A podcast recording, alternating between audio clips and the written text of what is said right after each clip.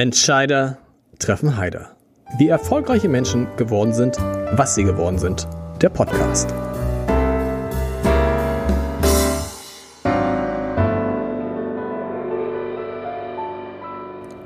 Herzlich willkommen. Mein Name ist Lars Heider und ich habe heute zwei Frauen zu Gast, die von Pellworm aus die Klimapolitik verändert haben, und zwar die Klimapolitik in Deutschland. Und so lautet auch der Untertitel des Buches, das sie darüber geschrieben haben und das ist das sehr lesenswert ist, um es mal mit Markus Lanz zu sagen. Ist wirklich sehr lesenswert. Äh, es macht einem Mut, es macht einem Hoffnung, es macht einem auch Angst. Silke Baxen verklagte 2019 die Bundesregierung für ihre Klimapolitik und ihre Tochter Sophie, beide sind heute da, die äh, erwirkte 2021 ein historisches Urteil vor dem Bundesverfassungsgericht, das die Bundesregierung verdonnerte, ihre Klimaschutzgesetze zu verschärfen. Sophie, Zitat vom Spiegel, Sophie hat mehr für das Klima getan als viele von uns. Das hat der Spiegel geschrieben. Und darum geht es auch in dem Buch. Wie gesagt, ein Buch, das einem Angst machen kann, das einem Mut machen kann, das man aber unbedingt lesen sollte, um zu verstehen, wie das denn ist mit dem Klimawandel und dass das der gar nicht so weit weg ist, wie das vielleicht viele von uns immer denken. Insbesondere nicht, wenn man auf Pellworm lebt. Ich freue mich sehr auf Mutter und Tochter. Ähm, die erste Frage, wie wäre euer Leben verlaufen, wenn es den Klimawandel nicht geben würde? Was wäre dann heute anders? Wer will anfangen, Silke? Also ich wäre wahrscheinlich ähm, nicht in die Politik gegangen. Ähm, das liegt aber, glaube ich, also den Klimawandel, wenn es den nicht gegeben hätte, das weiß ich nicht genau, aber der, den Anruf von Greenpeace auf jeden Fall, also natürlich schon noch den Klimawandel. Dann, das hat mich wach geküsst so ein bisschen. Okay. Sophie, bei dir, du schreibst es ja auch in dem Buch, ähm, dass du eben nicht weißt, wenn du den elterlichen Betrieb auf Pilworm übernimmst, ob das hält, ob das dich in die Zukunft tragen kann. Ja, also wenn es den Klimawandel nicht geben würde, dann hätte ich eben auf jeden Fall gar keine Zweifel daran, dass der Betrieb auf Perworm weiterhin funktionieren würde. Ähm, und dann weiß ich nicht, ob ich, also dann wäre ich auf jeden Fall, glaube ich, auch ähm, noch nicht so offen, wie ich es jetzt bin inzwischen. Also ich habe auf jeden Fall viel, viel gelernt in den letzten Jahren und ähm, hat mich auf jeden Fall viel weitergebracht. Pellworm, da fängt alles an. Das Buch ist so geschrieben, dass es verschiedene Kapitel gibt. Einmal schreibt Silke, einmal schreibt Sophie. Ähm, es geht damit los, Silke, dass du beschreibst das Leben auf Pellworm äh, und wie ihr zunächst einmal so ein bisschen gestöhnt habt äh, über eine Phase mit sehr, sehr viel Regen. Und dachtet so, oh, das war viel Regen für Pellworm. Ja, genau, das war 2017. Ähm, ich beschreibe das immer so wie eine Regenzeit. Also mhm. das, äh, das ist natürlich an der Nordsee mal regnet, ist auch klar, dass es auch mal mehr regnet klar. auch. Aber es waren eben wirklich so Starkregenereignisse und es hat einfach echt nicht mehr aufgehört zu regnen. Das war wirklich ähm, so, dass man das Problem dann auf Perform ist, dass der, äh, dass der das Wasser sozusagen innerhalb der Insel steigt, weil wir an einigen Metern und an einigen Stellen einige Meter unter dem Meeresspiegel äh, sind und dass wir dann ein, ein Entwässerungsproblem haben. Und man konnte das tatsächlich sehen, wie die Insel immer nasser und nasser mhm. und nasser wurde. Und das war irgendwann schon so, man gewöhnt sich ja schnell an vieles, aber das war beängstigend. Und da hast du schon gedacht, das hat was mit dem Klimawandel zu tun? Naja, ich habe ähm, hab ja Biologie studiert und ein mhm. bisschen Hintergrundwissen habe ich auch schon gehabt, logischerweise. Der Klimawandel war dann auch schon lange, lange Thema.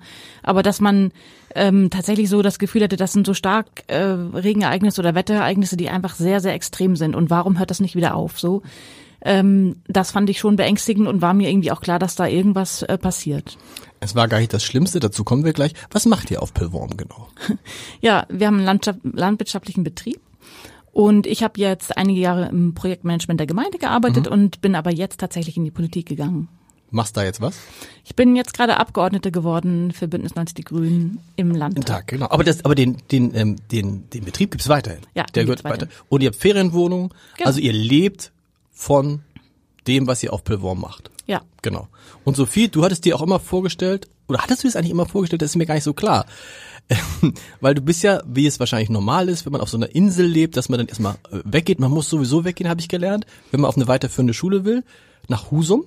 Ne? Ja, also, genau. dann, ist man, dann ist man da allein als, als, als, wie alt warst du, als du dahin? Zehnte Klasse? Äh, 16, 16. als ich rübergegangen genau. bin. also war das als Kind, dass du sagtest, ich möchte eigentlich dann das irgendwann mal den Betrieb der Eltern übernehmen?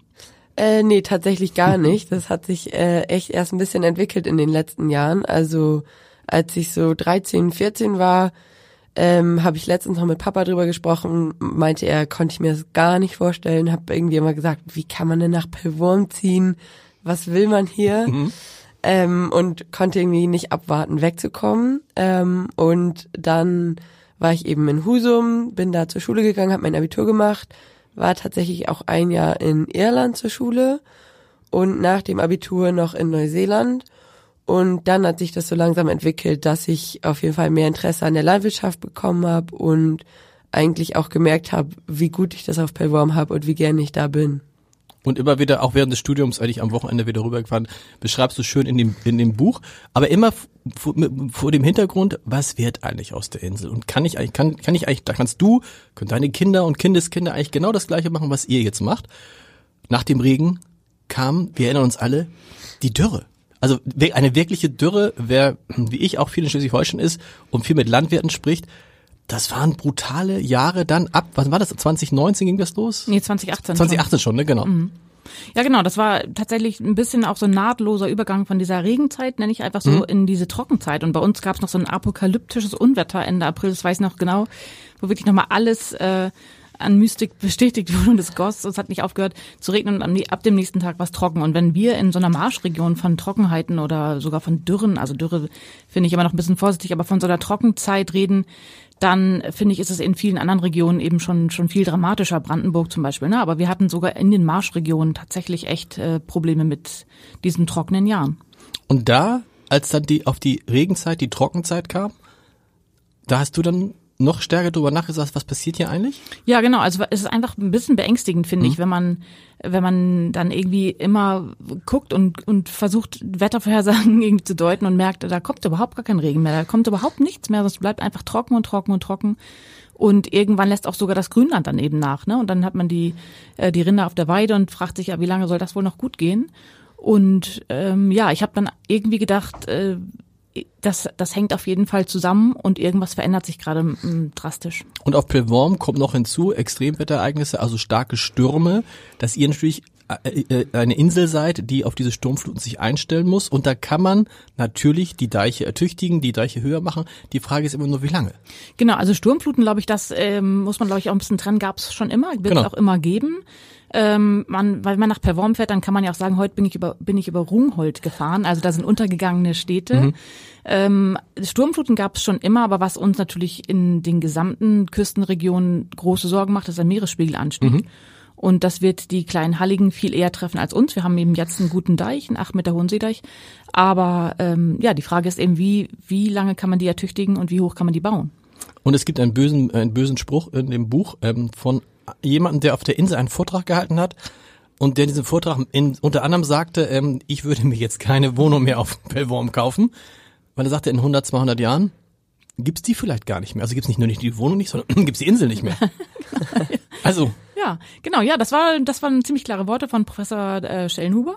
Und das hat glaube ich auch wirklich nachhaltig gewirkt bei einigen, aber da, das ist echt so eine große Ambivalenz, glaube ich, das was auch typisch menschlich ist, dass man eigentlich weiß um die Dinge, ähm, es aber im Alltäglichen auch nicht so wahrhaben will. Da sind wir Menschen, glaube ich, gut darin, die Dinge zu verdrängen. Weil wir beide, du, wie alt bist du? 52. Genau Gleichheit, ja, 1969? 69. 69, so. Und wir beide müssen uns ja jetzt auch von deiner Tochter vorwerfen lassen, äh, wir konnten es wissen. Weil 1968 erschien der erste, äh, erste Bericht des Club of Rome, der viele Dinge, die jetzt passiert sind, nicht ganz so, aber so ähnlich vorhergesagt hat, aber man hätte es wissen können, aber man hat nicht zugehört und man denkt jetzt auch bei so einem Spruch, ich würde mir hier keine Ferienwohnung mehr kaufen, denkt man auch, naja, der übertreibt.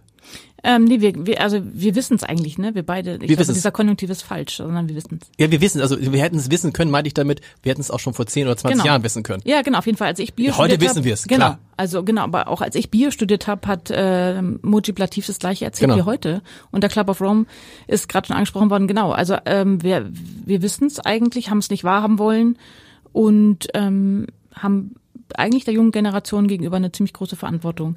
Aber ich finde immer auch, wenn wir an unsere eigenen Kindheit denken, ich komme aus Dortmund, mhm. äh, muss man auch überlegen, vielleicht auch mal dagegen halten, was eben schon alles geschafft worden ist. Ne? Also es, ähm, Nordrhein-Westfalen ist ein Kohleland, äh, Atomland und ein paar Dinge haben wir schon geschafft. Also wir haben es bestimmt äh, auch in gewisser Weise in Anführungszeichen verkackt. Ja. Aber ein paar Sachen das ist haben schön. wir auch geschafft. ist, und wir haben ja nicht, also sind wir so, jetzt ja, aber hast du danach gelebt früher? Hast du dir Gedanken gemacht, wenn du in ein Flugzeug gestiegen bist? Nein. Nein, so, ich auch nicht. Ehrlicherweise nein. Also nein. ich bin nicht viel geflogen, aber ich bin geflogen. Ja. Also wir sind ja auch nicht Familie Mustermann, ich bin nicht perfekt. Wir sind ist niemand von uns, darum geht's auch nicht. Aber ähm, nee, genau. Habe ich auch nicht genug. Familie Mustermann nicht. Aber bei Familie Baxen klingelte dann das Telefon, das fand ich, das finde ich irre, wie sowas dann läuft. Ein Anruf von Greenpeace. Mit ja. der Frage, kurz zusammengefasst, können Sie sich eigentlich vorstellen, die äh, Bundesregierung zu verklagen? Genau, da, ab da gibt's jetzt unterschiedliche Varianten, wie es dann gelaufen ist. Okay. ich ähm, behaupte immer noch, dass ich nicht sofort Ja gesagt habe. Ja. Ähm, aber Anike von Greenpeace meinte, ich war äh, gleich wirklich Feuer und Flamme und hellauf begeistert. Ähm, ich, ich bin, glaube ich, auch eher so, dass ich dann an dem Punkt gedacht habe, ähm, genau, eigentlich reicht's jetzt auch. Also es reicht äh, und die Bundesregierung hat damals permanent ihre Klimaziele verschoben und verschoben und aufgegeben und aufgegeben. Und ich habe sicherlich gedacht, auf, also ich habe auf jeden Fall richtig Lust dazu, aber ich möchte es sicherlich mit meiner Familie erstmal besprechen. Und die Kinder waren damals auch noch deutlich kleiner. Und dass ich tatsächlich abschätzen konnte, auf was wir uns eingelassen haben, ist auch die Antwort ehrlicherweise nein. Aber Greenpeace hat einfach Menschen gesucht, die direkt davon betroffen sind, von der Klimapolitik der Bundesregierung und deshalb auch einen Grund haben, die zu verklagen. Also mich hätten genau. sie gar nicht fragen müssen, weil ich wäre nicht direkt betroffen gewesen wahrscheinlich. Nee, genau. Also damals, genau, die haben tatsächlich ein bisschen die Heunadel, also die Nadel im, im Quatsch, die Nadel im Heuhaufen gesucht. Also auf jeden Fall haben sie auch lange, lange ähm, schon ähm, das auf dem Schirm gehabt und einen Plan gehabt und haben eben Menschen gesucht, Familien gesucht, die eine direkte Betroffenheit mhm. haben und die Lust haben, auf diese Reise mitzugehen. Und, ähm, und da haben sie lange, glaube ich, gesucht. Sophie, wie alt warst du da? Äh, 20, glaube ich. 20. Was hast du gedacht, als Mama kam und gesagt hat, du, wir verklagen jetzt mal die Bundesregierung? Äh, tatsächlich habe ich mir gar nicht so groß Gedanken drum gemacht, weil das natürlich auch irgendwie erstmal völlig abstrakt ist. Mhm. Also man kann sich gar nicht vorstellen, was das eigentlich bedeutet. Ähm, und ich habe mir gar nicht so viel Gedanken gemacht und habe dann erstmal gesagt, ja, also wenn man die Chance bekommt, probieren wir es erstmal aus. Wie ist es, die Bundesregierung zu verklagen? Spannend. also der große Vorteil bei, bei der ersten Klage oder bei dem, dem ersten Weg ähm, war ja tatsächlich, dass es Corona noch nicht gab. Stimmt. Und dass das war wirklich ein entscheidender Vorteil. Also wir haben ja tatsächlich es geschafft, äh, wirklich ähm, in Berlin eine Verhandlung zu erleben. Wir, wir haben da, die Straße war gesperrt. Es war richtig, richtig aufregend und total spannend. Und es waren äh, Menschen von Perborm extra angereist, Freunde, Bekannte. Es war wirklich mit Applaus. Im, also es war wirklich unglaublich. Es war, war unglaublich anstrengend, unglaublich faszinierend und spannend. Ähm, aber natürlich dann mit dem Ausgang, dass wir es eben nicht geschafft haben. Mhm. Aber es war eben persönlich und man hat es tatsächlich so richtig erleben können. Das fand ich eine, wirklich großartig. Äh, ihr seid aber auf Pelvorm nicht gleich gefeiert worden. auf Pelvorm feiert man anders. Gut, da muss man, das muss man wissen, also es ist äh, etwas nüchterner, so man kann sich den Performer so vorstellen wie Olaf Scholz hoch zwei. Nein, Quatsch, aber das, ist, das, ist, das ist gemein, aber wie war das damals auf Pellworm? Als, als, als, als, als, es wurde dann ja bekannt, ihr habt auch darüber gesprochen, ganz offen darüber gesprochen. Wie haben die Leute reagiert? Ja, genau. Also das, ich glaube, das Problem ist ein bisschen, dass wir eben erst nicht so offen darüber gesprochen ah. haben, beziehungsweise auch nicht darüber sprechen sollten, weil es ja so war, dass wir uns über Sommer, also im Sommer 2018 tatsächlich darauf vorbereitet haben, mit drei Familien gemeinsam diese Klage einzureichen. Und ähm, bis zu dem Tag, wo wir das der, exklusiv der Presse gegeben haben, war das wirklich so, dass wir da sehr, sehr wenig bis gar nicht mhm. drüber gesprochen haben und wir uns tatsächlich über Sommer mit nichts anderem mehr beschäftigt haben. Könnte zur Strategie von Greenpeace, die gesagt Könnte haben. Könnte dazugehören, ja. genau. Ähm, und sicherlich tut es das auch, aber es hat eben, dann gab es so ein bisschen so einen Knall, als es dann im Fernsehen, im Quatsch, im Radio überall lief. Und ähm, ja, und dann geht man einkaufen und man hört seinen Namen und ja, und okay, man geht einkaufen. Wie haben die, wie haben die Pellwormer reagiert? Ja, sehr wenige haben reagiert. Also klar, gute Freunde, Freundinnen und Bekannte schon, aber wir haben zuerst einfach viel mehr Feedback vom, vom Festland bekommen. Mhm. Ähm, und wie gesagt, ich habe dann auch tatsächlich so meine Lektion gelernt und gedacht, ähm, vielleicht ist man auch schon einen Tacken überheblich so. Oder aber ähm, warum sollten es auch alle so feiern wie wir? Also es muss ja auch nicht jeder so sehen. Man kann Mhm. ja nicht immer denken, weil man selbst eine Sache großartig findet, müssen es alle anderen tun. Und deshalb ähm, habe ich dann gedacht, okay, dann ähm, müssen wir das irgendwie mal von hinten aufrollen, das Pferd. So. Aber das ist ein guter Punkt, dass man das nicht so ideologisch sieht, nur, nur wenn man selber, das war, war das für dich so eine erste Begegnung auch mit, mit echter Politik? Mit echter Politik, echten Menschen, Gerichten? Ja, also klar, ich habe nicht verklagt nicht so oft die Regierung und äh, und nee, das schon, ja, das war's tatsächlich. Und, Und kam dann, haben dann noch, haben die Grünen sich dann gemeldet, hat Robert Habeck damals noch haben gesagt, Mensch, das finde ich toll, ich unterstütze euch? Nee. Hat nicht? nee, das ist auch das, was Sophie ein bisschen kritisiert hat, dass da, dass sie es einfach nicht aufgegriffen haben, doll genug. Die Grünen haben es in Schleswig-Holstein nicht aufgegriffen? Mal, also, Sophie, was war da los? Weiß ich auch nicht. Musst du die Grünen fragen. Tatsächlich. Weil das war, okay, man muss dazu wissen, es war noch vor Fridays for Future. Fridays for Future fing währenddessen an, so kann man genau, sagen. Ne? ja genau, es war zeitgleich so. Genau, also Greta, das war, das ging zeitgleich über, dass Greta sich hinsetzte. Es gibt die schöne Geschichte, dass sich auch dann ein Mädchen auf Pelvorm auf Pilworm hingesetzt hat, total. Luisa Neubauer kannte damals noch keiner. Später hat Sophie dann mit äh, Luisa, äh, übrigens auch schon mehrfach in diesem Podcast ähm, zu Gast gewesen, ähm, dann äh, die zweite Klage gemacht. Aber die Grünen haben sich dann nicht gemeldet. Naja, gar nicht nicht, ne? Also so, das ist aber nee, nee also ich glaube äh, tatsächlich, dass nee, sie haben es nicht ähm, ausgeschlachtet in Anführungszeichen. Naja, angenommen, das ist ja sowieso, das, das ist ja sowieso die, dass man denkt, als dann die Urteile fielen, nicht das erste Urteil, sondern das zweite Urteil, dann haben ja alle Politiker plötzlich gesagt, genau so muss man es machen. Aber davor irgendwie nicht. Es sind ja die gleichen Politiker, die immer davon reden, wie wichtig Klimawandel ist, aber wenn es dann drauf ankommt, war deine Erfahrung, hm, schwierig. Ja, es ist eben tatsächlich schwierig, ne? Das ähm, ja, da kam echt, also ich glaube auch, dass ich mehr erwartet habe, aber ich habe auch gelernt, irgendwie meine Erwartungen dann mal ein bisschen zu hinterfragen. Ne? War, war, also ist einfach gut, glaube ich, wenn man bei sich bleibt, bodenständig bleibt und sagt, okay, wir, also ich, wir machen das für uns auf unserem Weg. Wer mit dabei sein will, darf gerne mit aufsteigen, ansonsten eben nicht. Also wir gehen unseren Weg so. Total. Das Ergebnis, das Urteil, du, du hast es beschrieben als eine richtige Niederlage ist es nicht. Es ist aber auch kein richtiger Sieg gewesen. Nee, genau. Es war keine richtige Niederlage, aber auch kein richtiger Sieg. Es damals gab es ja das deutsche Klimaschutzgesetz noch nicht. Das ist erst danach rausgekommen. Und wir haben ja quasi, die rechtliche Grundlage war eben so ein bisschen schwierig. Wir haben aufgrund von Kabinettsbeschlüssen geklagt und die haben eben nicht diese rechtliche Außenwirkung. Aber das, ähm, also dieser Prozess oder diese fünf Stunden, das war für mich wirklich eine, eine Jura-Fortbildung Deluxe. und ich habe das, ähm, also es war unglaublich anstrengend, aber ich habe es extrem genossen und der Richter hat das auch, der war, der Sache und uns sehr wohlgesonnen. Das ist das erste Mal eben überhaupt vor einem deutschen Gericht thematisiert worden. Ist es darüber gesprochen worden, dass es Treibhausgasrestbudgets gibt, all die Dinge, dass es Emissionspfade geben muss. Ähm, Und das war alles neu und wir hätten eben in die Berufung gehen können. Und ähm, von daher sind wir da nicht rausgeschlichen mit geknickten Köpfen, sondern eigentlich, für mich hat sich das großartig angefühlt. Aber was muss man sich nochmal vorstellen?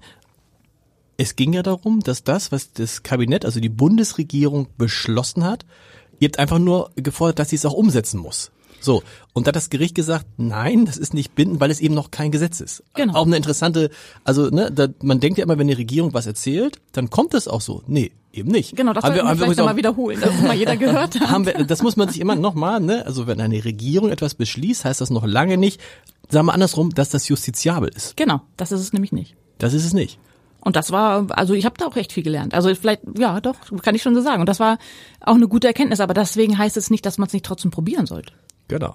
Und dann kommen wir zum zweiten Teil, also erstes, erstes Mal. Abgehakt? Abgehakt. Und da, dann war so, war, war für euch als Familie, du bist damals noch nicht bei den, bei, zu den Grünen direkt eingetreten? Oder Doch, bist du, war doch, da schon- war schon. Da schon, okay. War das Thema abgehakt? Also einmal, einmal die Bundesregierung verklagen, oder hattest du damit gerechnet, dass noch was nachkommt? Hat Greenpeace Also, äh, angedeutet, da könnte noch was kommen? Nee, das nicht. Also ähm, abgehakt war es nicht, weil erstmal kam ein ziemliches Loch, muss ich ehrlich sagen, weil wir uns mit äh, fast nichts anderem beschäftigt haben und es war wirklich so intensiv die Tage auch in Berlin und das war eben auch persönlich und menschlich äh, total schön und deshalb war da erstmal kurz ein Loch, aber ich weiß äh, noch genau, wie wir bei Greenpeace in Berlin rausgegangen sind, dass ähm, Dr. Roda Verheyen, also unsere Rechtsanwältin, die übrigens auch eine großartige Klimakämpferin ist, ähm, gesagt hat, so, nee, das kann es nicht gewesen sein. Ich, ich verspreche in Anführungszeichen der Jugend, dass wir noch was machen. Die Jugend, Sophie, das wart ihr und dann war, das war die zweite Idee von Greenpeace, dann kam irgendwann wahrscheinlich der zweite Anruf. Du musst erzählen, was war dann die Idee zu sagen, wer klagt jetzt gegen wen und warum? Ähm, nee, bei der zweiten Klage kam tatsächlich gar kein Anruf, sondern Okay. nur eine Mail von Roda, weil sie das ja schon ein bisschen angedeutet hatte in Berlin. Und dann kam eben eine Mail und äh, da stand drin, okay, wir planen jetzt eine Verfassungsbeschwerde, die würden wir beim Bundesverfassungsgericht einreichen gegen das Klimaschutzgesetz mhm. der Bundesregierung. Wer ist dabei, quasi. Mhm. Ähm, und dann habe ich beschlossen, dass ich auf jeden Fall gerne weiter dabei bin, meine Brüder auch. Und alle anderen Kinder von der ersten Klage sozusagen auch. Unter anderem von äh, Bauern aus dem alten Land. Warum mussten es die Kinder diesmal sein und nicht die Eltern? Ähm, weil wir dieses Mal eben unter anderem auf das Recht auf Zukunft, auf Freiheitsrechte der zukünftigen Generationen geklagt haben und nicht unbedingt im ersten Fall so auf direkte Betroffenheit. Das war ja noch das, was bei der ersten Klage noch viel wichtiger war und weswegen auch die Eltern da so beteiligt waren, weil die ja die Betriebe geführt haben. Genau. Und bei uns ging es dann aber eben eher um die Zukunftsperspektiven und darum, dass eben Klimaschutz ein Grundrecht ist und dass das Grundgerecht äh, Generationen, dass das Grundgesetz generationengerecht ausgelegt wird. Deshalb konnte auch Luise Neubauer dabei sein, wobei sie nicht direkt betroffen war. Einfach. Nee, genau. Sie, sie ist einfach nur als Gesicht der jungen Klimageneration oder der Klimabewegung dabei gewesen. Und der konkrete Vorwurf an die Regierung war was? Ihr nehmt uns, also das, was auf der Straße, ihr nehmt uns unsere Zukunft. Indem ja. ihr die Klima, die, das 1,5 Grad Ziel nicht so umsetzt, wie ihr es eigentlich gesagt habt. Ja, genau. genau. Also das Klimaschutzgesetz ist einfach nicht ansatzweise ausreichend gewesen. Also damals ja noch viel weniger, mhm. als es heute ist. Ähm, kommt überhaupt nicht mit dem 1,5 Grad Ziel und dem Pariser Klimaabkommen überein. Und da haben wir ihm gesagt, das ist unsere Zukunft, mit der er hier spielt und das geht so nicht. Was mich in der ganzen Diskussion damals schon überrascht hat, war, dass viel darüber diskutiert wurde, wenn es aber um konkrete Projekte ging. Also einfachstes Beispiel ist das Tempolimit. Mojib Latif, ne, schon angesprochen, Klimaforscher aus Kiel, der sagt, es bringt halt, macht halt Unterschied, ob du 100 fährst oder 130 oder 150. Und wenn man sich dann mal andere Länder anguckt, stellt man relativ schnell fest, äh, so viele Länder, die kein Tempolimit haben, gibt es gar nicht mehr in Europa. Nee, wir sind das Einzige. So, ich wollte es ein bisschen netter sagen. Kann man genauso so, sagen. Genauso sagen. So, aber, aber aber aber das, diese, diese Themen tauchten gar nicht auf in der Diskussion. Ne? Also es wurde immer, immer auf so einer Metaebene über Klimawandel, aber wenn es dann mal konkret wurde, wurde es still in der Politik. Ne? Also ich finde, das ist auch mit eins der größten Probleme, die wir in der Klimapolitik haben, dass niemand über Maßnahmen redet. Mhm.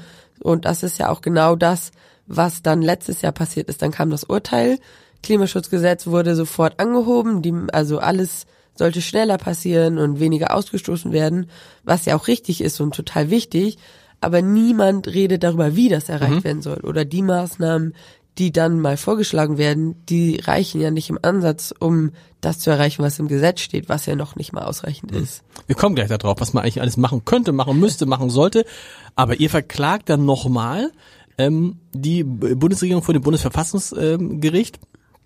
Also viel mehr geht nicht. Hm. Ähm, und du hast aber, ähnlich wie deine Mutter, wenig erwartet.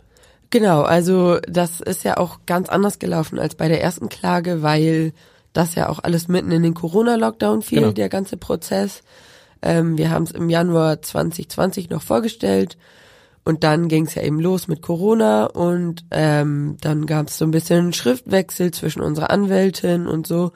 Ähm, und dann auf einmal so eine Woche bevor das Urteil also bekannt gegeben werden sollte, ruft Lisa von Greenpeace mich an, ja, nächste Woche ist das Urteil, mhm. wird bekannt gegeben.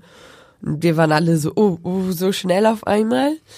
Und die Erwartung ging ja von allen, also von uns und von allen Experten, von allen Fachmenschen, äh, in die Richtung, dass es eine Ablehnung wird, mhm. entweder begründet oder nicht begründet. Und damit haben wir dann auch ein bisschen gerechnet und uns also ein bisschen muss man sagen, Ablehnung begründet wäre schon sozusagen ein kleiner Erfolg gewesen, ne? Genau, genau. ja, das wäre das Positive gewesen, gewesen quasi. Das heißt, und du schreibst es auch schön, ihr habt euch dann darauf eingestellt und vorbereitet, du wusstest, du musst relativ viele Interviews geben und hast dich dann allen dann darauf eingestellt, ja, diese Niederlage zu beschreiben. Ja, genau. Also bisschen kannte man das ja auch noch von der ersten Klage so, dass man das eben nicht als komplette Niederlage verkaufte oder das auch nicht ist. Aber genau, ja, also wir waren auf jeden Fall alle so ein bisschen darauf eingestellt.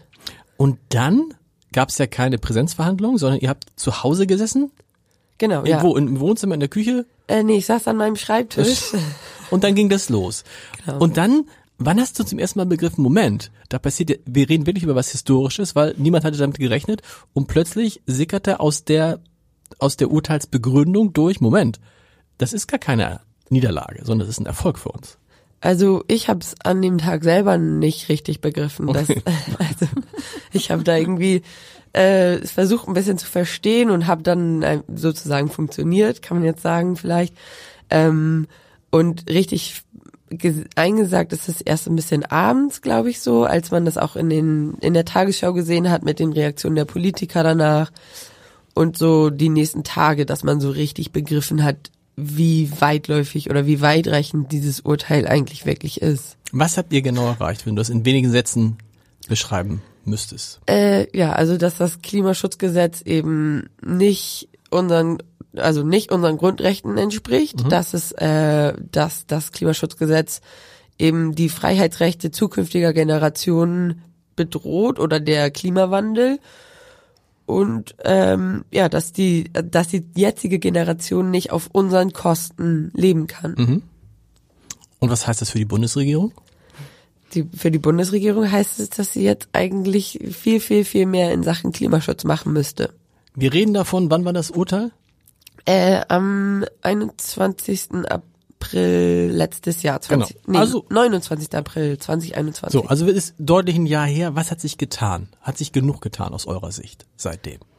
Also aus meiner Sicht nicht. Ähm, man muss sagen, das Klimaschutzgesetz wurde sehr, sehr schnell angepasst. So? Das stimmt. Äh, zumindest schon mal verbessert vielleicht. Also ja, angehoben. Aber mir fehlen eben einfach immer noch konkrete Maßnahmen und so, also ich bin einfach total frustriert manchmal, wenn ich eben so sehe in den Koalitionsverhandlungen, Tempolimit wird einfach total schnell aufgegeben, weil das eben so eine Maßnahme ist, das weiß jeder, ähm, die total schnell total viel CO2 einsparen würde, die so. total viel Potenzial hat. Jedes unserer Nachbarländer macht es. Es hat noch ganz viele andere Vorteile. Und ich mag dieses Freiheitsargument äh, nicht in dieser Debatte, weil das, also ja, für mich nicht da reinpasst. Nee, weil natürlich, das schreibt ihr auch schön, weil natürlich äh, früher oder später ähm, wir sowieso auf unseren bisherigen Lebensstil verzichten müssen. Entweder wir entscheiden uns selbst dafür, da was zu ändern, oder es passiert halt einfach. So. Und das ist, glaube ich, und das, äh, aber tatsächlich, das ist, scheint ja so, ist ja ein, so ein, so ein, so ein Mythos, so ein Monstrum, dieses Tempolimit als ob sozusagen davon die Freiheit der Menschen abhängen würde, wie schnell sie fahren dürfen. Ich erlebe das als jemand, der seit 30 Jahren Vegetarier ist und dann immer wieder darauf hinweise, äh, ihr verbessert mich jetzt gleich, ja, dass es schon einen Unterschied machen würde, wenn wir deutlich weniger Fleisch essen würden. Und dann sagen immer alle zu mir, naja, klar, du hast gut reden, du isst ja kein Fleisch. So. Aber die Wahrheit ist ja, es macht einen Unterschied. Und zwar nicht nur, weil es jetzt nicht besonders gesund ist, sondern Stichwort Massentierhaltung, Stichwort CO2, das ganze Programm. Aber irgendwie sind das so zwei Dinge, wo man das Gefühl hat, und wo die Deutschen dann auch oft sagen, das lassen wir uns jetzt nicht auch noch nehmen oder vorschreiben. Ist das, was ist das Camp, was ist das Kernproblem mit uns, dass wir an Tempolimit und an Fleischessen zum Beispiel so hängen? Gute Frage. Also witzig ist, Sophie und ich haben beide so zwei Triggerwörter, die jetzt gefallen sind. Okay. Das richtig gut. Das eine ist im Tempolimit. Ja. Äh, bei Sophie und bei mir ist immer das Wort Verzicht. Ja. ähm, ich weiß nicht, was mit uns Deutschen oder was den Deutschen uns Deutschen fehlt. Ähm, aber es macht natürlich einen riesen Unterschied, wenn viele Menschen einfach nur ein bisschen weniger Fleisch auch essen würden oder ein bisschen ähm, bewusster Fleisch essen würden. Mhm. Das macht natürlich einen riesen Unterschied. Also für jedes Tier, für fürs Klima, für die Umwelt, für alles. Und es, es, man könnte ja auch sagen, äh, auch jeder Mensch kann einfach 100 auf der Autobahn fahren. Da müssen da vielleicht auch gar nicht unbedingt rote Schilder stehen. Äh, wäre ja auch eine Möglichkeit. So, also ich glaube eben, dass äh, klar brauchen wir Leitplanken, aber jeder Einzelne kann ja auch was tun. Und das macht eben, macht einen Unterschied. Ne? Jede Stimme zählt, jedes einzelne Handeln in der Summe eben schon. Und das ist wichtig. Aber ich weiß nicht, was bei uns Deutschen da verkehrt läuft, warum das unter Freiheit oder warum das so gehypt wird. Das ist mir manchmal auch ein sehr, sehr großes Rätsel oder warum das immer Uncoole mit Verzicht äh, verbunden wird. Vor allen Dingen irgendwie dieses Gefühl, jeder Einzelne kann was tun. Das ist ja, das Gefühl ist bei vielen nicht da. Deswegen, was bringt es schon, äh, wenn ich was mache, und ich finde, das hat man in der Corona-Pandemie ja gut gemerkt, ja. Da hat man doch gemerkt, da hat man viele, kommen wir gleich zu, da hat man viele Dinge gemerkt, die auf einmal gingen, aber auch so, dass es den Unterschied machte, ob du eine Maske getragen hast oder nicht, ob du den Abstand gehalten hast oder nicht. Ähm, ich glaube, vielleicht ist ein bisschen, verbessert mich da, Fridays for Future auch schuld, ähm, weil die ja immer so getan haben, Luisa Neubauer oft gesagt hat, na ja, Leute, ich will nicht, ich will weg von diesem, der Einzelne kann dies und das machen, wir müssen das System ändern. So. Und dann denkt man natürlich als jemand, der zuhört, so, wenn wir das System nicht geändert kriegen, dann nutzt es auch nichts, aber die Wahrheit ist doch, Ja, also es glaub, nutzt was. Es nutzt was, genau. Und die, die, Wahrheit ist ja immer, das ist immer die Frage, was die Wahrheit ist. Ne? Die gibt's bestimmt nicht. Also ich vertrete eher die äh, die Ansicht, dass man beides kommunizieren muss und ganz stark kommunizieren mhm. muss. Dass wir wir brauchen natürlich Leitplanken der Politik. Wir brauchen endlich, glaube ich, global gesehen Klimapolitik, die wirklich Maßstäbe setzt und die auch wirklich einfach Treibhausgase und CO2 einspart. Das brauchen wir überall und wir könnten da in Deutschland ein Vorbild werden. Hm? Ich vermeide das Wort sein, ähm, äh, das auf jeden Fall. Und man kann so ein riesiges Problem und so ein Riesenthema eben nicht einfach auf die Bürger abwälzen und sagen, so du regelst das jetzt, du entscheidest. Ne? Das kann man nicht, das ist total unfair. Und deshalb brauchen wir diese Leitplanken. Aber nichtsdestotrotz kann jeder Einzelne was tun genau. und bewirkt damit was. Und das hat man. Damit äh, ändert sich ja das System. Wenn genau, die Leute damit, anfangen, weniger Fleisch zu essen, dann wird weniger. Das System, so. genau. Ja, und auch ich, ich finde, man kann, man kann Corona ist ein Beispiel oder 23 Stimmen im Saarland oder keine Ahnung. Das ist auch ein Beispiel. Jede Stimme zählt und jedes Handeln zählt in der Summe. Na klar, merke ich keine Auswirkungen sofort. Ob ich jetzt mit dem Fahrrad fahre oder peng, ist egal. Ob ich 100 fahre oder peng. Aber wenn es eben 100 Leute machen, macht es einen Unterschied. Und euer Beispiel zeigt ja halt, hättet ihr nicht geklagt, wäre die Lage eine andere. Auf jeden Fall. Und wenn ihr seid einzeln, ihr seid zwei Frauen aus von Pelvorm. So, what? so, so nein, nein, nein, zwei Frauen von Pelvorm. Nee, nee, gar nicht so gemeint. Aber ich meine, das ist doch das Beispiel. Also egal, wo du aufwächst, egal, wer du bist, egal, wie du dich vorher interessiert hast, du kannst tatsächlich was verändern. Wie war, Sophie, wie war für dich dann, als dann die Corona-Pandemie kam und all die Sachen, die die Politik, von der die Politik vorher gesagt hat, das geht nicht harte Maßnahmen, einschneidende Maßnahmen, äh, äh, Menschen irgendwie zu was zwingen. Auf einmal ging das alles. Äh, ja, erst also auch frustrierend. Also man hat natürlich im ersten Moment habe ich jetzt nicht unbedingt dann an die Klimakrise gedacht, sondern das war natürlich für uns alle völlig neu, Pandemie, mhm. Lockdown. Aber so mit der Zeit und mit den ganzen Maßnahmen, die dann eben durchgesetzt wurden, merkt man eben, natürlich geht da was. Also natürlich ist da was möglich oder viel, viel mehr möglich. Ähm, und wo ich das einfach total noch gemerkt habe, ist, das habe ich glaube ich auch im Buch beschrieben, als dann auf einmal stand, ja, Deutschland erreicht seine Klimaziele 2020 doch, wegen dem Corona-Lockdown. Ja. Das war so ein Moment, wo ich wirklich dachte, nee. Die Politik, doch, die Politik sie dafür abgefeiert ja, hat. Ja, genau, so, also wo ich wirklich, ich saß da und ich, ich war fassungslos. Ich konnte es nicht begreifen, wie man sich auch noch dafür hinstellen kann und sagen kann, hey, wie gut, guck mal, was wir geschafft haben. Wir haben doch unsere Klimaziele eingereicht. Ja, haha, was ein Witz, so. Also, das sind so Momente, wo ich manchmal einfach echt denke, es kann irgendwie nicht sein. Ja, aber da muss man einfach immer weitermachen, immer weiter darauf aufmerksam machen, immer wieder irgendwie versuchen, den Finger in die Wunde zu legen und aufzuzeigen, was da verkehrt läuft. Wie ist es jetzt, wenn man eine Politikerin in der Familie direkt hat, die jetzt auch noch Landtagsabgeordnet ist, mit einer Partei, äh, die auch der nächsten Regierung die ganz schön gepokert hat, ne? aber es ist gepokert, ganz schön gepokert, durchgekommen. Ich, ich hätte, ich war, ich war, aber auch das spricht für, glaube ich, die Klugheit von dem äh, alten und neuen Ministerpräsidenten Daniel Günther, dass er nicht die alten Wege gegangen ist, sondern die neuen. Aber es fand, ich fand, wie ist das jetzt, wenn man eine, eine Politikerin in der Familie hat, die müsst ihr, also erzählst du, wie es ist und dann erzählst du mal, wie sich jetzt dein Blick verändert hat, wo du ja selber ein Teil dieser Politik bist, von den Politikern. Also ich glaube, man merkt natürlich dann, man bekommt einfach einen ganz anderen Blick so mhm. hinter die Kulissen oder wie, wie langsam auch Prozesse ablaufen. War mir natürlich auch vorher ein bisschen bewusst, ist mir jetzt nochmal ein bisschen bewusster geworden. Aber ich habe natürlich auch hohe Ansprüche an Mama, dass sie da, also einfach auch sich treu bleibt und äh, sich eben weiter so vehement für das einsetzt und stark macht, wie sie es jetzt schon tut. Ne? Das ist ja, Luisa Neubauer sagt immer, ähm, Silke, sie kann nicht in die Politik gehen, weil sie nicht den Fehler machen will, die viele andere gemacht haben, ne? die in den Deutschen Bundestag gegangen sind und dachten, ich revolutioniere das und dann passierte das, was Sophie sagte, langsam, langsam und das System Du hast es trotzdem getan. Wie hat sich dein Blick jetzt auf Politik verändert? Hat sich noch nicht verändert. Also ich ähm, kann das einfach äh, Sophie auch nur oh, Sophie auch nur Mut machen und bestätigen, dass äh, also bitte alle den Finger weiter in die Wunde legen, auch wenn es mir dann weh tut. Das ist Sinn der Sache. Und ich würde sagen, dass es auch gut ist, wenn Luisa Neubauer nicht in die Politik geht, weil sie nämlich genau da gut aufgehoben ist und gebraucht wird, wo sie jetzt ist. Genau da wird sie gebraucht. Wärst du nicht auch da eher gebraucht worden? Ähm, ja, ich würde sagen, das Feld überlasse ich dann den Jüngeren da mhm. auf der Straße. Okay. Ich habe das ja, ich habe ich hab den Weg bereitet. Ich bin das einmal vorgegangen und ähm, ich glaube, dass ich, also ich muss eben, man muss aufpassen, dass man sich selbst treu bleibt. Und man hat natürlich, ist, ich bin ja keine Aktivistin jetzt, sondern ich bin jetzt Landtagsabgeordnete. Das ist ein anderer ähm, Status, ein anderer Prozess, ein anderer Job. Und ähm, nichtsdestotrotz, glaube ich, ist es total wichtig, dass solche in Anführungszeichen unbequemen Menschen, wie ich es vielleicht bin, äh, dort sitzen auch und ähm, und einfach auch äh, deutlicher sagen, was Sache ist. Und bei mir ist es so, also ich, ich möchte es gut machen, ich mache es mit immer die Dinge mit Herzblut, ich bin eine total engagierte Person, aber das, ich identifiziere mich jetzt nicht nur über diesen Job, sondern mhm. sollte das schiefgehen, sollte irgendwas sein, ähm, dann, dann nicht, dann mache ich was anderes. Hat sich deine Mutter verändert? Nee, nee. Ich also nicht. was ich, was ich interessant finde, ist ja, wenn Menschen in die Politik gehen, das sehe ich ja immer nur aus, aus Journalistensicht, die man dann kennt und dann äh, ein Jahr, ein zwei Jahre, drei Jahre, vier Jahre in der Politik und plötzlich reden die alle gleich. Wir kommen mal wieder. aber plötzlich gerne. Und plötzlich, aber weißt du, plötzlich reden die alle gleich und haben sozusagen dieselben Phrasen drauf, die Art zu sprechen, wo du denkst, das gibt's doch gar nicht. Robert Habeck ist da eine schöne Ausnahme, muss man sagen. Ähm, Woher kommt das eigentlich? Woran liegt das, dass dann die Leute so alle so sprechen, als wären sie so, als hätten sie so eine Politikersprache? Ja, man wird so weichgespült irgendwie beim Betreten des Gebäudes. ja, ja, hängt das mit den, hängt das, das, ihr beschreibt das auch, hängt das mit den Medien zusammen, die immer die falschen, die immer die immer die gleichen Fragen stellen, die vielleicht auch nicht nachhaken, wo man dann merkt, ha, cool, ich komme durch, wenn ich mich so bisschen im Ungefähren lasse, komme ich ganz gut durch, kriege keine Shitstorms, kriege keine große Kritik?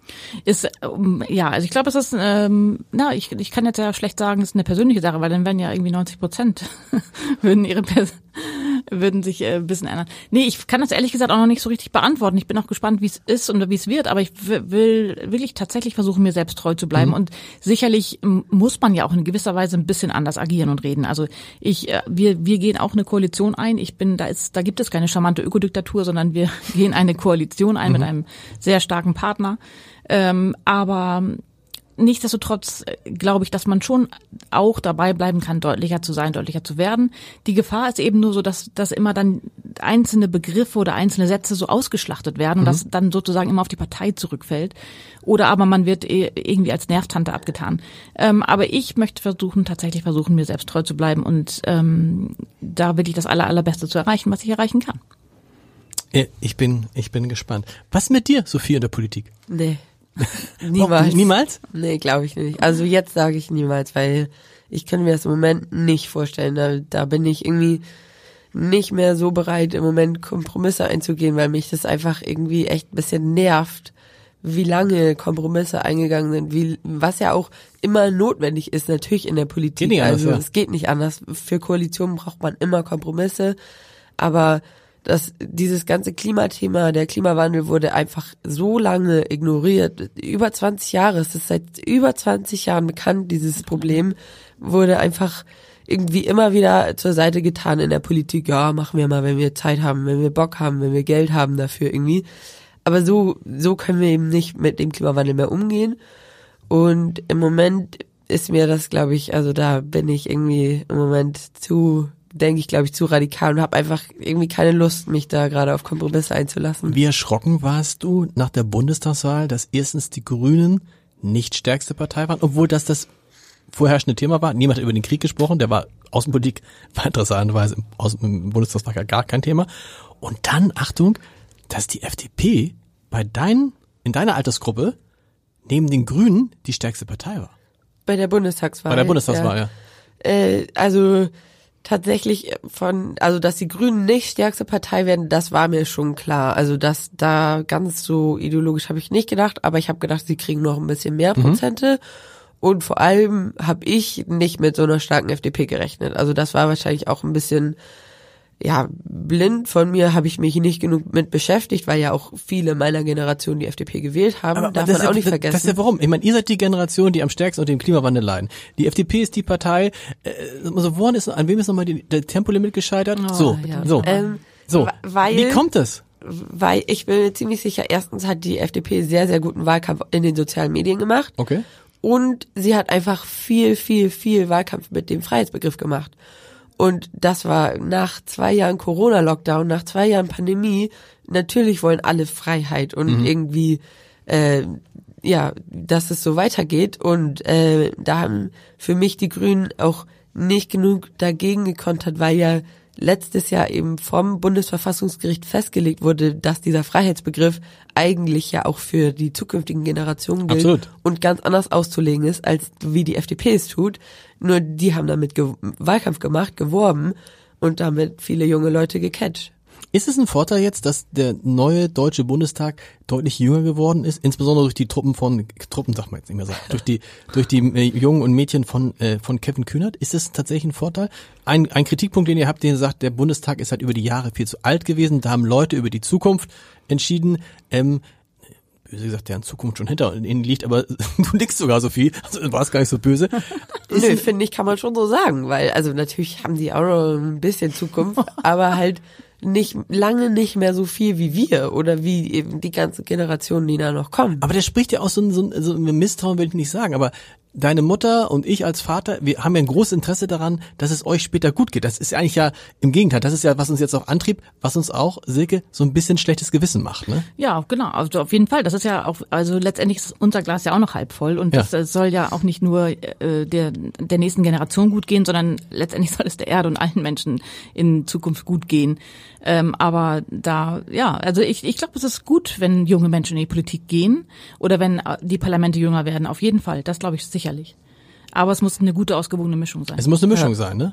Und ich meine, gut, Ja, die dann, Fall. die dann da sind, die Eltern müssen halt, das ist interessant, das erlebe ich jetzt, im- ich weiß nicht, wie es euch geht im, im Umfeld, nachdem jetzt also die, die Pandemie zu Ende, Ja. ist sie ja nicht, aber also nachdem jetzt äh, jemand erklärt hat, dass die Pandemie zu Ende ist, so, ähm, und all die Leute, die gesagt haben, während der Pandemie, das eigentlich, guck mal, es geht ja doch und wir müssen gar nicht mehr so viel fliegen, sind alle wieder weg. Also Alle alle, oder? Das ist irgendwie so, du denkst, äh, warte mal, ganz kurz, also ähm, Ja, aber ich finde, dass, also gerade mit diesen Inlandsflügen, das ist auch echt so ein Thema bei mir, wo ich jedes Mal irgendwie, das, was ich auch nicht verstehe, da muss die Politik Anreize setzen oder da muss die Politik irgendwie intervenieren und das Bahnfahren einfach attraktiver machen und natürlich auch viel, viel günstiger. Also, so wie das im Moment läuft, funktioniert das nicht. Und es kann nicht sein, dass das eine Alternative ist, irgendwie von Hamburg nach München zu fliegen oder von Berlin nach Düsseldorf, nur für irgendwie einen Termin in Berlin oder Düsseldorf. So, Das finde ich mein, auch, das finde ich auch, aber andererseits frage ich mich, der normale Reflex im Kopf muss doch sein, mache ich nicht mehr. Nee, aber das wird äh, klimaschädliches Verhalten in Anführungszeichen wird ja immer noch belohnt. Also es ist ja so, wir haben über Jahrzehnte einfach die Infrastruktur auch nicht auf oder umgebaut. Also es ist immer ja so, das ist alles aufs Auto ausgelegt, alles auf Fliegen ausgelegt. Das ist günstig, wird äh, subventioniert. Das ist ja sind ja total die falschen Signale und total die falsche Vorgabe der Politik und auch die äh, so, dass das klimafreundliche Verhalten ist nie einfach. Also wenn ich jetzt denke, mit vier Kindern irgendwie äh, mit dem Zug in Urlaub zu fahren, so wow, das ist eines der letzten Abenteuer, das man erleben kann in Deutschland. Geht aber, vielleicht auch mit dem E-Auto. Ja, klar, ist aber auch nicht Sinn der Sache. Wir können nicht alle Autos, äh, die da sind, wir, wir kriegen keine Mobilitätswende, wenn alle Autos einfach, wenn alle Verbrenner auf E umgestellt werden, bringt auch nichts, dann Nee. steht immer noch voll. Ja. Nur dann ist die Luft vielleicht ein bisschen besser. Also es sind so, da gebe ich Luisa Neubauer dann schon recht, wir brauchen natürlich auch eine tiefgreifendere Transformation und Umwandlung des Systems. Aber da müssen wir eben alle zu beitragen, dass es funktioniert. Genau, also ich meine, wir müssen das tun. Übrigens, man sieht es ja bei, ich hatte jetzt in diesem Podcast äh, mehrere äh, Chefs von Auto, äh, von Autokonzernen da und die beschreiben das ja, die verkaufen auf einmal nicht mehr so viele Verbrenner. Eigentlich, eigentlich quasi, wie sagen die, Nachfrage ist ein, eingebrochen, ist die schon, sie ist noch nicht zu Ende. Aber da sieht man ja, wenn die Leute plötzlich E-Autos wollen. Für mich ist es immer Rügenwalder Mühle ein gutes Beispiel. Ja, ich meine, das war immer ein rein, reiner Fleischprozent. Ja, unglaublich. Die machen, die, die machen mehr als die Hälfte ihres Umsatzes mit vegetarischen Produkten. Großartig, also, großartig. So, und dann ist natürlich immer die Frage, was war zuerst da, das Angebot oder die Nachfrage? Mhm. Aber was ich damit sagen will, ist doch, ähm, wenn man, wenn man es halt nicht tut und wenn es alle nicht tun, so wie ihr, ja, wenn 100 Leute eben auf den Flug nach München verzichten und dann so, dann fliegt halt ein Flugzeug weniger. Genau. Und dann muss Aber- aber der Zug auch ankommen. Ja, gut, ja, okay. Naja, und dass die Flugzeuge nicht unbedingt weniger fliegen, hat die Pandemie auch gezeigt, weil ich weiß nicht, wie viele tausend Leerflüge da hier in Europa umhergeflogen sind, um Start- und Landeplätze nicht zu verlieren. So, also das sind natürlich Sachen, die jeder von uns entscheiden kann, aber ich finde, bei sowas ist es einfach auch die Pflicht der Politik, das so zu gestalten, dass es eben einfacher ist, mit der Bahn zu fahren oder dass es angenehmer ist, mit der Bahn zu fahren. Oder muss es, aber du hast gesagt, wir haben, das ist, es ist günstiger. Ne? Es ist gün, ist das, also das, unser System, aber es stimmt doch nicht. In Wahrheit ist ja so, Nee, die klar. Kosten, die dahinter stehen, die Wahrheit ist, für uns, wir, ich habe neulich lange mit jemandem darüber diskutiert, der sagte, Alter, wir, wir 69er, was haben wir eigentlich für ein geiles Leben schon gehabt? Also wir hatten all diese Probleme, hatten wir nicht. Andere, ne? Ne, ja, aber im Verhältnis, Ja, die Probleme, die unsere Eltern hatten mit, mit, mit den Kriegen und so oder Großeltern, hatten wir nicht. Die Probleme, die unsere Kinder und Kindeskinder haben werden, Haben wir nicht gehabt. haben, kriegen wir auch nicht. Wir hatten immer dieses Gefühl, jede Generation oder jedes, jedes Jahrzehnt, dem wird's besser gehen, dem wird's besser gehen, dem wird's besser gehen. Heute muss man sagen, ja wunderbar, wir haben die Kosten für all das, was wir erlebt haben, für unser schönes Leben, einfach nur verschoben in die Zukunft. Genau, also das wollte ich damit auch nicht sagen, dass es günstiger ist, sondern es wird ja bewusst günstiger gehalten mhm. oder subventioniert. Und wenn man die Verursacherkosten mit einbepreisen würde, dann, dann sieht es eben sehe das total anders aus. Aber das ist eben nicht gewollt. Mhm. Bisher ist es auch nicht gewollt. Wie seid ihr zum Schluss? Wie seid ihr auf das Buch? Schöner Titel Butter bei die Fische, wie wir von Pilworm aus die Klimapolitik verändert haben. Ihr habt richtig eine Agentin? Eine, eine Literatur? Klar, eine oder ist das oder ist das oder ist das irgendwie eine die Nachbarin, die dann die Agentin? Nee, wie seid ihr auf die Idee gekommen? Äh, äh, wirklich ein schönes Buch. Ich finde ja zu kurz. Ich hätte oh. noch gern noch ich hätte noch gern mehr noch gern mehr gelesen.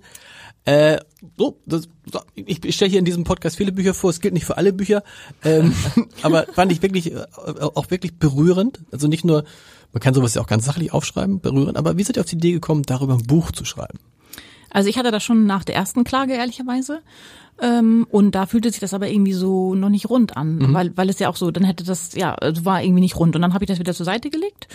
Und äh, nachdem jetzt das Bundesverfassungsgericht dieses epochale Urteil gefällt hat und wir diesen Sommer irgendwie oder so viel diesen Sommer überstanden hat, habe ich das nochmal auf die Agenda gebracht. Und jetzt macht es, wurde das irgendwie, dann wurde es rund. Und es war, ist einfach, finde ich, total schön, weil es zwei Generationen beschreiben, Mutter, Tochter. Wir, wir kommen von total unterschiedlichen Standpunkten. Also ich mit meiner Kindheit im Ruhrgebiet, Sophie eigentlich mit ihrem Bullabü in Anführungszeichen Leben auf Pelvorm sind eben zwei völlig unterschiedliche Startpunkte und es hat ja auch ganz unterschiedlich was mit uns bewegt und gemacht. Und das, ich finde, das ist jetzt echt eine sehr runde Sache. Und die Literaturagentur sind tatsächlich Freunde von uns, aber okay. das ist eine Hamburger Literaturagentur okay. und äh, das ist, ähm, ja, die sind auch wirklich großartig. Schön. Sophie, weißt du schon, ob du jetzt tatsächlich, wann du nach Pelvorm zurück wirst, ob du nach Pelvorm zurück möchtest, ist das entschieden? Äh, nee, das steht noch nicht fest. Ich bin noch relativ offen, was meine Zukunft angeht. Also ich kann mir auf jeden du Fall. Du lebst jetzt in Kiel? Ja, genau. Ja, hm. Aber bin da auch viel auf Pelvorm am Wochenende. Kann mir auf jeden Fall vorstellen, da wieder hinzuziehen später, aber jetzt nicht, es wird glaube ich nicht nächstes Jahr passieren. Wirklich allerletzter Frage, Komplexpunkt. Ähm, Ihr habt ja Journalisten jetzt auch erlebt. Das interessiert mich natürlich als Journalist. Wie ist es, wenn man dann plötzlich äh, diese Journalisten lebt? Wie habt ihr das, wie, wie, wie war das für euch? Wie, wie, wie, wie würdet ihr deren Rolle beschreiben? Also wir, wir haben das ja schon erlebt, ähm, das allererste Mal 2018. Klar, ich meine bei beiden, bei beiden, genau, klar, klar. Da war das ähm, das allererste Mal der, der ein exklusiver Spiegel-Termin. Und am Ende, und wir, da war ich wirklich tierisch aufgeregt. Das war auch, auch interessant, dass oh. dann Greenpeace das exklusiv an Spiegel vorab ja, das und diskutieren wir jetzt nicht weiter aus. ja, ähm, steht ja alles in dem nee, Buch. Genau, nein, aber es war, genau, das, das lassen wir jetzt mal so. Aber das ist eine gute Strategie, gar keine ja, Frage. Genau. Ja, klar. Auf jeden Fall war, da war ich tatsächlich aufgeregt, richtig aufgeregt, okay. weil ich auch nicht, wir gar nicht wussten, was uns ähm, erwartet und hinter stellte sich raus, dass es jemand äh, war, der auch in Kiel Bio studiert hatte. das war irgendwie auch normale Menschen, sehr genau. schnell äh, normal. Und dann haben wir das, habe ich ja sozusagen im ersten, bei der ersten Klage sehr viel äh, gemacht und beim zweiten Mal Sophie. Und ich glaube, wir hatten ganz viele schöne Erlebnisse mit äh, Journalisten und Journalistinnen, ähm, auch ein, zwei oder ein paar mehr äh, Sachen, wo man wirklich tatsächlich dann auch seinen Teil raus gelernt hat.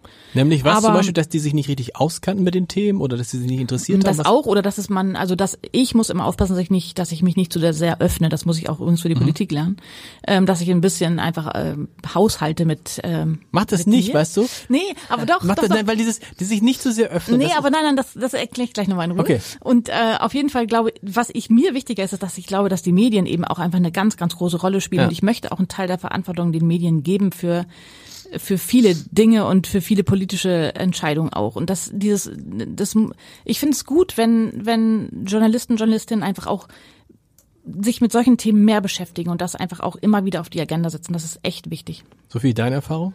Äh, eigentlich fast durchweg positiv. Ich hatte vorher, glaube ich, immer so ein bisschen das Gefühl, dass Journalisten eher so böse sind und immer irgendwie oh. so böse Fragen rausholen oder irgendwie einen so aufs Glatteis führen wollen. Und das hatte ich jetzt also bei allen Terminen, die ich so gemacht habe, eigentlich gar nicht das Gefühl, sondern eben eher, dass die Leute sehr interessiert darüber waren, wie das auf Perform so ist. Also auch oft, dass sie natürlich nur so halb über Perform informiert natürlich, waren. Ja. Ist natürlich auch eine sehr besondere Insel. Ähm, aber dass sie eben eigentlich sehr positiv waren und sehr interessiert und so ein bisschen was lernen wollten auch über das Thema. Also von daher äh, doch deutlich positiver, als ich so am Anfang immer gedacht habe. Vielen Dank. Nicht verändern.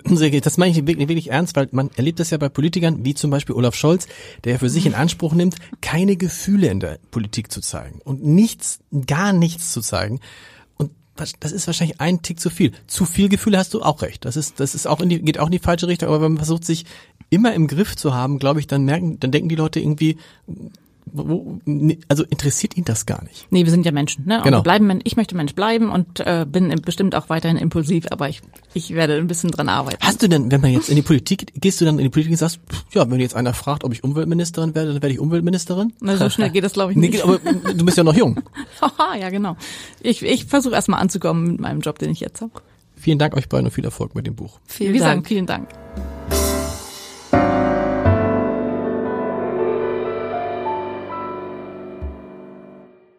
Weitere Podcasts vom Hamburger Abendblatt finden Sie auf abendblatt.de slash podcast.